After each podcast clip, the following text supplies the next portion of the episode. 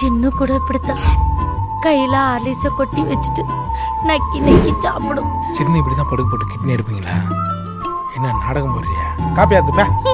என்னை வாழ வைத்து கொண்டிருக்கும் யூடியூப் சேர்ந்த அன்பு சகோதரர்களுக்கும், ஏன்னா நான் வணக்கம்னு சொன்னால் போடான்னு சொன்னாருன்னு போட்டு பார்க்க வச்சுருவாங்க. அதுதான் எனக்கு பிடிக்கும். நான் சொல்லிவிடுவேன், அவங்களுக்கிட்டே ஒரு சில தலைப்பை கொடுப்பேன் நான். ஏன்னா அவங்களுக்கே தெரியும். இதை இப்போ கூட சொல்லிட்டாங்க, பிஜேபி விட்டு விலகுறாரு ராதாரவி. அதில் சொன்னதே வேறு. அது இருக்கட்டும், அது பரவாயில்ல. இருந்தாலும் அந்த யூடியூப் சேர்ந்த அன்பு சகோதரர்களுக்கும், இந்த படத்தில் நடித்திருக்கும் என் மருமகன் தான் சொல்லுவேன். ஏன்னா நான் அவங்க அப்பாவை வந்து மாப்பிள்ளை மாப்பிள்ளைன்னு கூப்பிடுவேன், சத்யராஜா. என்னை கூட கொரோனா வந்துருச்சுன்னு சொல்லிட்டு, நான் கோத்தகிரியில் என் வீடு இருக்குது, அவருக்கு வந்து குன்னூரில் இருக்குது வீடு. முதல்ல ஃபோன் பண்ணது சத்யராஜ் தான். என்ன மாப்பிள்ளை நீங்கள் என்ன கோத்தகிரியில் இருக்கீங்களாம்மா, என்ன கொரோனா வராமல் போட்டிருக்கேன். அதெல்லாம் ஒன்றும் வேலை, சும்மா இவங்க அப்படி தானே சொல்லுவாங்க. என் வீட்டில் போய் இருக்கேன், உடனே சொகுசு மாளிகை. அது சாதாரணமான வீடு. எப்படின்னா வீட்டில் வந்து கத்திரிக்காய் குழம்பு வச்சுருப்போம். திடீர்னு ஒரு ஆறு பேர் வந்துட்டாங்கன்னா, ஐயோ கத்திரிக்காய் குறைஞ்சி போச்சுங்க, கொஞ்சம் வாங்கிட்டு வந்துருங்கன்னா, ராதாரவி வீட்டில் கத்திரிக்காய் பற்றாக்குறைன்னு சொல்லுவோம் இல்லையா? நீங்கள் போட்ட டைட்டில் தானே. அதனால் சிவி அவங்க அப்பா வந்து உடனே ஃபோன் பண்ணான். ஏடா பாப்பா என்ன ஆச்சுன்னா, இல்லைடா அதெல்லாம் ஒன்று, அதை நான் நினச்சேன், பத்திரிக்கையில் போடும்போது இப்படி இருக்குன்னு நினச்சேன்டான்னு.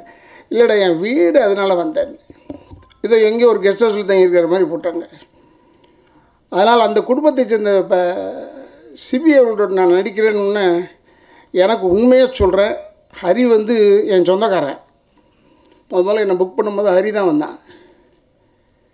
அருண்மொழி மாணிக்கண்ணன் வ வரல சகோதரர் வரல. அவர் இவ்வளோ பெரிய தயாரிப்பாளர்னு இப்போ தான் தெரிஞ்சது எனக்கு.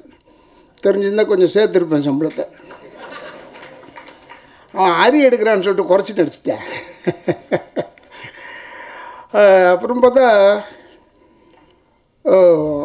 ரொம்ப சிறப்பாக சத்யராஜ் பிள்ளை நடிக்கிறான்னா, என் மருமன் தானே நான் நடிக்கணும். ஏன்னா நான் நடித்ததே இல்லை சத்யராஜ் பிள்ளையோட.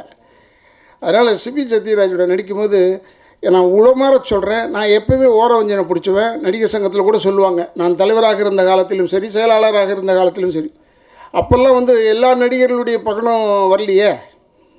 இப்போ தானே எல்லாரோட நடிகருடைய பசங்கள்லாம் வராங்க, சிபிலாம் இப்போ தானே வரா போல். அப்போ வந்து எம் ஆர் ராதா குடும்பத்தை சேர்ந்தவர்கள் சினிமாவில் இருந்தாங்க, நடிகர் திலகம் சிவாஜி கணேசன் குடும்பத்தை சேர்ந்தவர்கள் இருந்தாங்க, நடிகர் முத்துராமன் குடும்பத்தை சேர்ந்தவர்கள் இருந்தாங்க. அதனால் என்ன ஒருத்தர் கேட்பார், உனக்கு எப்பவுமே இவங்க மேலே தான்டா பிரியம் ஜாஸ்தின்னு. அவங்க பேசவே மாட்டாங்க, இருந்தாலும் எனக்கு அவங்க மேலே தான் பிடிக்கும். ஏன்னா அது ஒரு ஜாதி புத்தி. அது அதே மாதிரி தான் இப்போ சிபி சக்கர சிபிராஜோட நடிக்கும்போது ஐ இஸ் வெரி ஹாப்பி. என்ன டைமிங், ப்ராம்ப்ட் டைமிங்கு, சொன்னதை மட்டும்தான் செய்கிறேன். அப்படியே அவங்க அப்பந்தான் ஏன் அதுதான் இருக்கணும். அவங்க அப்பா வந்து தொந்தரவே பண்ண மாட்டார். ஹீரோ தானே, ஒரு வாட்டி கதையை கேட்கும்போது ஏதாவது கரெக்ஷன்ஸ் இருந்தால் அங்கேயே பேசி முடிச்சுடுவார் ஸ்பாட்டில். He never talks about the subject. நடிப்பார், டைரக்டர் என்ன சொல்கிறாரோ அதே நடிப்பார். அது மாதிரி சிபி அவர்கள் நடித்தது மட்டும் இல்லை, அந்த தங்கினது சக நடிகர்களோடு அங்கேயே தங்கினா இருப்பாருங்க. It is a nice place, that is different. But அங்கே தங்குறது ஒத்துக்க மாட்டாங்க. என்ன நல்ல இடமா இருந்தாலும் எல்லாருமே தங்குற இடமா, தனியாக எனக்கு போடுங்க சொல்லுவாங்க. அப்படிலாம் இல்லாமல் சிவி சத்யராஜ் அவர்கள் கூப்பிட்ட நேரத்தில் வந்து நடித்து கொடுத்தாரு. அதே மாதிரி தானியா ரவிச்சந்திரன், அவங்க பேரை பார்த்துட்டு நான் இப்போ கூட கேட்டேன்மா, நீ உனக்கு புரியுதா ஒரு பேசுகிறது புரியுதான்னு கேட்டேன். சார் நான் தமிழ் பொண்ணு தான் சார். அப்படியே நான் இங்கிலீஷில் பேசிக்கிட்டு இருக்கேன்னு நினச்சேன், வேறு ஒன்றும் இல்லை, தமிழில் பேசலாமே. ஆனால் ரொம்ப அற்புதமாக அதில் ஒரு ஒரே ஒரு நாள் தான் வி ஒர்க் டுகெதர் நினைக்கிறேன்ல. அதனால் அப்புறம் ஆஃப்கோர்ஸ் இப்போ ரவிக்குமார் நடித்தார். அதான் டைரக்டருக்கெலாம் நடிக்க ஆரம்பிச்சோம் நம்ம சொன்னோம்னா, எஸ்எஸ்சி சார் இருக்கார், சொல்லக்கூடாது இப்போ. இருந்தாலும் ஏன்னா அவங்களாம் நம்ம வேலைக்கு வந்துட்டாங்க, நம்ம என்ன செய்கிறது டைரக்ஷன் இல்லாமல், நம்ம ஏதாவது ஒரு வேலை செய்யணுமே. இருந்தாலும் அது நல்லது தான். ஏன்னா அவங்க கதை சொல்லி கதை சொல்லி போர் அடிச்சு போச்சு, ஒரு வயலும் கேட்க மாட்டான். பார்த்தாரு, என் இஷ்டத்துக்கு ஒரு படம்டான், நானே நடிக்கிறேன்டான்னு நடிச்சிட்டார். அது மாதிரி ரவிக்குமார் அவர்கள் அப்படி இல்லை, கேரக்டர் செலக்ட் பண்ணி அவங்க அவங்களே கூப்பிட்டாங்க, அவர் நடித்து கொடுத்தாரு. பகவதி பெருமாள் இருக்கார், ஹாரிஸ் இருக்கார். பெஸ்ட் இதில் என்னென்னா, அந்த ஒளிப்பதிவாளர் ராம் பிரசாத், அவங்க நான் ஒர்க் பண்ணும்போது பார்த்தேன், is an excellent cameraman. Excellent cameraman ரொம்ப ரொம்ப பாடுபட்டு உழைச்சார். பட் அதை விட ரொம்ப எனக்கு உண்மையிலே பார்த்த உடனே பிடிச்சி போச்சு. யாராம ஆர்ட் டைரக்டர்னு கேட்டாங்க, நம்ம பாசியிலே கேட்டேன், என்னென்ன என்னென்னு ஏன்னா இப்படி செஞ்சுருக்கோம் அந்த பெருமாளை. உண்மையாகவே ஸ்ரீரங்கத்தில் கூட அப்படி இல்லைங்க, அந்தளவுக்கு அழகா. அதே மாதிரி அந்த உள்ள கோவைக்குள்ளே போகிறது ஆர்ட் டைரக்டரு சினிமா எவ்வளோ ஏமாத்திரம் நான் அந்த ரகசியத்தை சொல்லக்கூடாது. ஆனாலும் அதில் ஒரு வேலை செஞ்சுருக்காங்க அந்த. அதுக்கு வந்து hats off to that man, அந்த ஆர்ட் டைரக்டர், நான் உண்மையிலே பாராட்டுகிறேன். Then will come to Isaignani இளையராஜனை பற்றி நம்ம சொல்ல தேவையில்லை. நான் பாராட்டி தான் இனிமேல் அவருக்கு புகழ் சேரணுமா? அதெல்லாம் கிடையாது. ஏன்னா ஏற்கனவே அவர் நம்மளை மாதிரி கான்ட்ரவர்சியில் மாட்டிட்டு நிற்கிறாரு. விடுங்க, அவர் இல்லை நம்மளும் சொல்கிறேன், அதுக்காக சொல்கிறேன். அது மாதிரி தயாரிப்பாளர் வந்து அருள்மொழி மாணிக்கம், அவர் ரொம்ப ஜென்டில்மேன். ஏன் ஜென்டில்மேன் சொல்கிறேன்னா ஸ்பாட்டுக்கே வந்தது கிடையாது. ஸ்பாட்டுக்கு வந்து தொந்தரவு பண்ணார்னா சீக்கிரம் எடுங்க சீக்கிரம் எடுங்கன்னு அறிக்காமல் வரவே இல்லை. நாங்களாக நிதானமாக போய் நடித்தோம். அதனால தான் பீஸ்ஃபுல்லாக நடித்தோம், நல்லாவும் நடித்தோம். இந்த பக்கம் ப்ரொடியூசர் நின்னார்னா அவர் கண்ணில் ஒரு ஒரு கண்ணை அந்த பார்த்துக்கிட்டே இருக்கும். நம்ம ஒன் மோர் கேட்டோம்னா அவர் இதெல்லாம் கிடையாது எங்கள்கிட்ட. ப்ரொடியூசரில் இல்லை. அப்புறம் இயக்குனர் கிஷோர் வந்து என் தம்பி மாதிரி நான் பார்த்து வளர்ந்த பிள்ளை. பிரமாதமாக சாஃப்டாக சொல்லி சொல்லி கொடுப்பான். என்கிட்ட வரும்போது கொஞ்சம் பயப்படுவான், ஏதாவது அண்ணன் திட்டுவார். இது ஒரு கெட்ட பேர் எனக்கு உண்டு, இதை திட்டுவோம். நான் ஏன் திட்டு போகிறேன், நல்லா இல்லைன்னா திட்டுவோம். நீ தான் சொல்கிறது நல்லா இருக்க. அதனால் கிஷோர் அவர்களுக்கும் என்னுடைய பாராட்டை தெரிவித்துக்கொண்டு, ஹரி தான் என்னை புக் பண்ணிச்சு. ஹரி வந்து என்னோடய உறவினர் தான் சொன்னேன். ரொம்ப நல்ல பிள்ளை. அவனுக்கு கனவுகள் பெருசாக இருக்குது. அதுக்கேற்று கொரோனா ஒத்துழைக்கவில்லை. கொரோனா வரும்னு யாருமே எதிர்பார்க்கலையே. நான் கூட தான் நினச்சேன், எப்படி இந்த வருஷம் எப்படி ஒரு பன்னெண்டு படம் முடிச்சிருவோன்னு. உள்ளத்துக்கு லாக் பண்ணி வச்சது எட்டு மாதம் வெளியே வரல. ஸோ முடிஞ்சது நமக்கு அதடா நினச்சிக்கிட்டேன். இதில் ரொம்ப குறிப்பிட்டு சொல்லணும்னா ப்ரொடியூசரை நான் பாராட்டுறது என்னென்னா, இந்த விஷுவலி சேலஞ்சு பிள்ளைங்களுக்காக ஒரு டீசர் ரிலீஸ் பண்ணியிருக்காருன்னா, this is the first picture. உண்மையிலே அதில் எனக்கு பேர் சொன்னாங்க, நான் வரதவே இல்லை. நான் இங்கே வளசர பக்கத்தில் ஷூட்டிங்கு, நான் எப்பவுமே ஷூட்டிங் இருக்குன்னா இருக்குது, இல்லைன்னா இல்லைன்னு சொல்லிடுவேன். பக்கத்துலேயே தான் ஷூட்டிங்கு. நான் இவன் சும்மா சொல்லுவான்டான்னு நினைப்பீங்க. ஒரு மணிலேருந்து ரெண்டு மணிலேருந்து வச்சுக்கடா நான் வந்துடுறேன், இங்கே வந்துட்டு வந்துடுறேன். இங்கே வரதை நான் சொல்லலை, ஏன்னா இன்ஸ்பைரிங் அளவுக்கு குடும்ப நண்பர். அதான் என்னுடைய மக மாதிரி அவர் அப்பா அப்பா தான் கூப்பிடுவாங்க. அதான் அவங்க மனைவி இருக்காங்களா ஸ்ரீலதா, உயிரோட உயிர். ஏன்னா ஒரே தடவை தான் நாங்கள் வந்து டப்பிங் யூனியனில் பேச வச்சோம். ஒரு ஐம்பது அறுபது பேர் பேசினாங்க, உட்காந்துருந்தாங்க, கேட்டாங்க அவர் பேசினதை. அப்படியே பாடினார் அவர், பிரமாதமாக பாடினார். Then what I did was, அவருக்கு ஒரு ஆனர் பண்ணணுமே. ஒரு கண்ணு தெரியாத மனுஷன் இவ்வளோ வாய்ஸ் ஓவர் பண்ணுறாரு, எல்லாம் பண்ணுறாரு. படத்துக்கு அவர் டப்பிங் பண்ணால் என்ன, படத்துக்கு டப்பிங் பண்ணால் பிரச்சனை வரும். நானே இப்போ எதிர்த்து நிற்பேன், கார்டு இல்லாமல் ஏன்டா பேசுகிறேன்னு.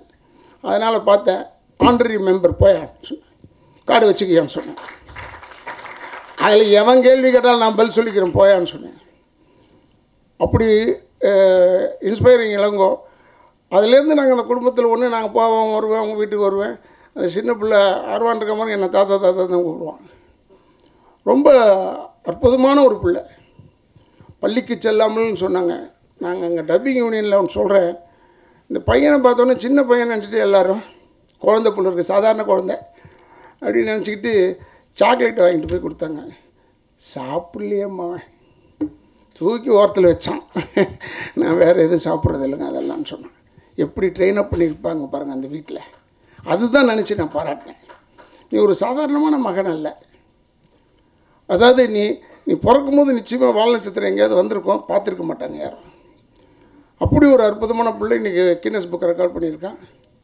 அப்புறம் அவர் சொன்னார், எல்லா படங்கள்லேயும் ஃபாரின் கண்ட்ரிலெலாம் எல்லா படங்களுக்கும் இந்த விஷுவலி சேலஞ்சஸுக்காக போடுவாங்க, அது ஒரு ட்ராக் எடுப்பாங்க அப்படின்னு சொன்னாங்க.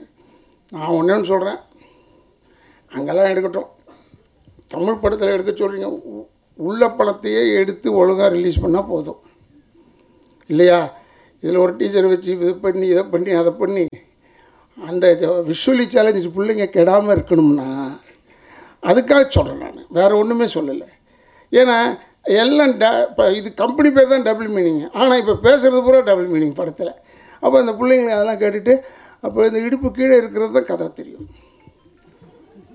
அதுக்காக சொல்கிறேன், நல்லபடியாக அவங்க நல்லா இருக்கணும்னா இளங்கோத்தை இங்கே தவறாக எடுத்துக்கக்கூடாது சகோதரா.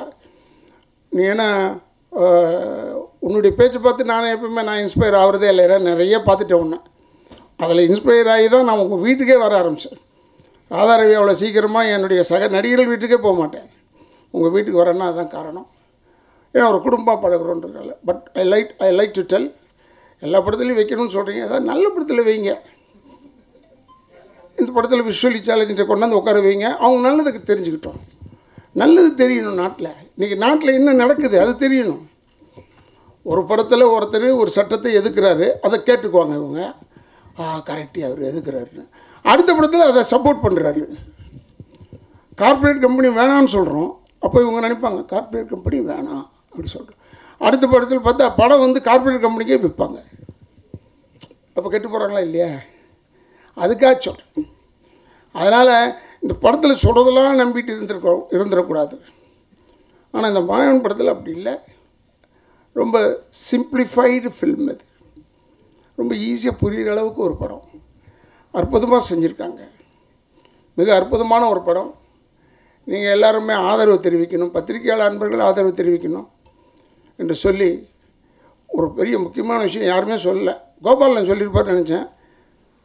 இளங்கோக்கு பேர் வச்சது எப்படின்னா, எப்படி கலைஞர் அவர்கள் உடல்நிலை சரியில்லாமல் இருக்கும்போது கலைஞர் உடல்நிலை சரியில்லாமல் இருந்தார், கலைஞர் வெளியே வந்தார், கலைஞர் மீண்டும் ஹாஸ்பிட்டல் அட்மிட்டட், கலைஞர் மறைந்தார், கலைஞர் பாடி போகுது, பூத உடல் செல்கிறது இப்படின்னு வெறும் கலைஞர் கலைஞர் கலைஞர் தான் சொன்னான்.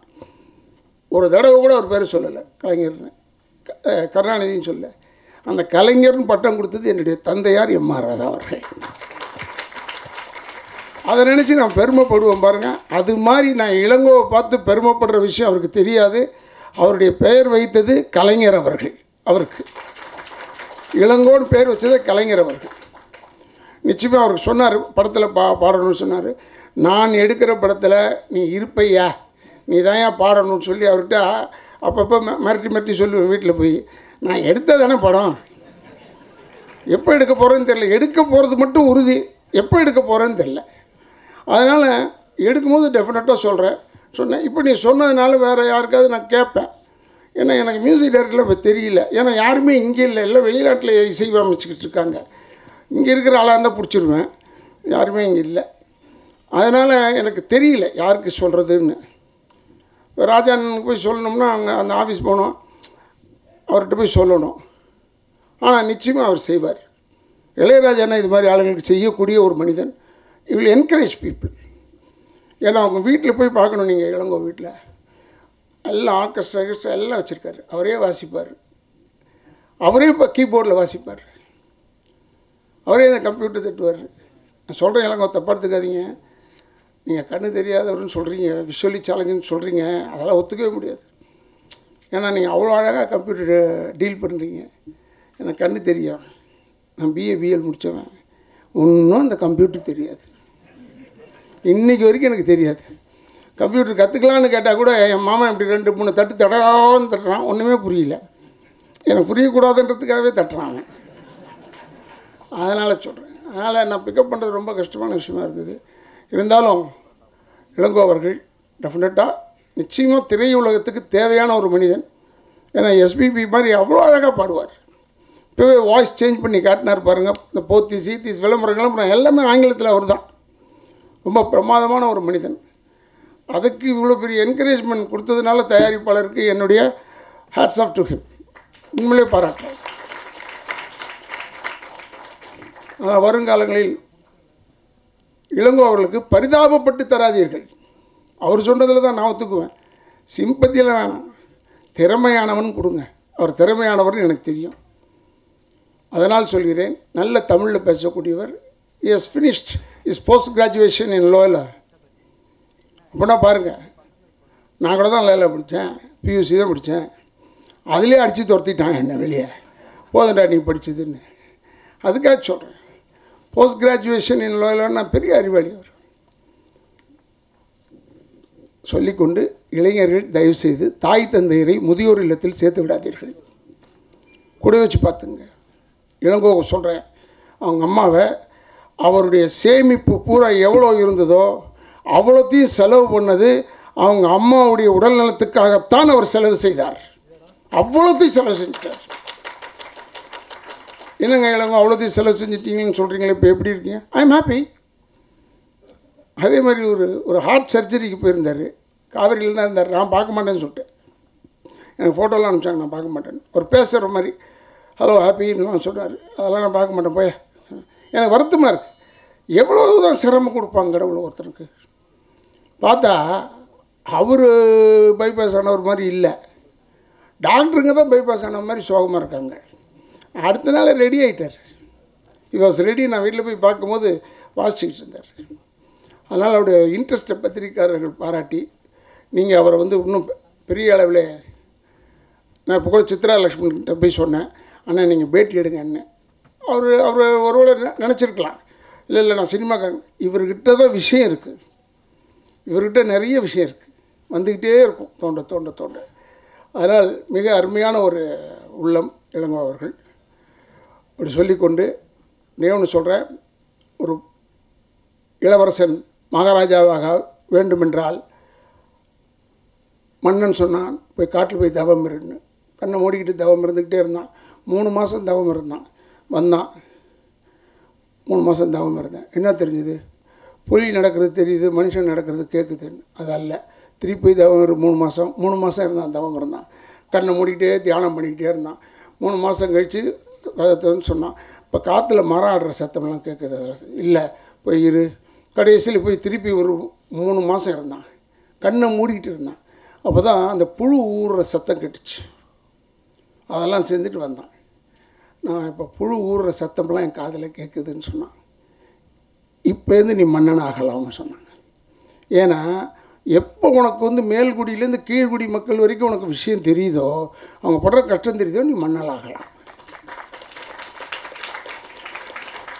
ஆனால் அந்த மன்னனாவதற்கு அவன் கண்ணை மூடிக்கொண்டு தியானம் பண்ண வேண்டும். கண்ணை திறந்து ஆயிருக்க முடியாது. இளங்கோ அவர்கள் இவ்வளோ மல்டி டேலண்டடாக இருக்கார்னா அவர் கண்ணை மூடிக்கொண்டு இருக்கார், தியானத்தில் இருக்கிறார் இளங்கோன் என்ற ஒரே எண்ணத்தோடு அவருக்கு நீங்கள் அனைவரும் ஆதரவு தெரிவிக்க வேண்டும். இந்த படத்திற்கு பெரிய அளவில் ஆதரவு வரும் நிச்சயமாக.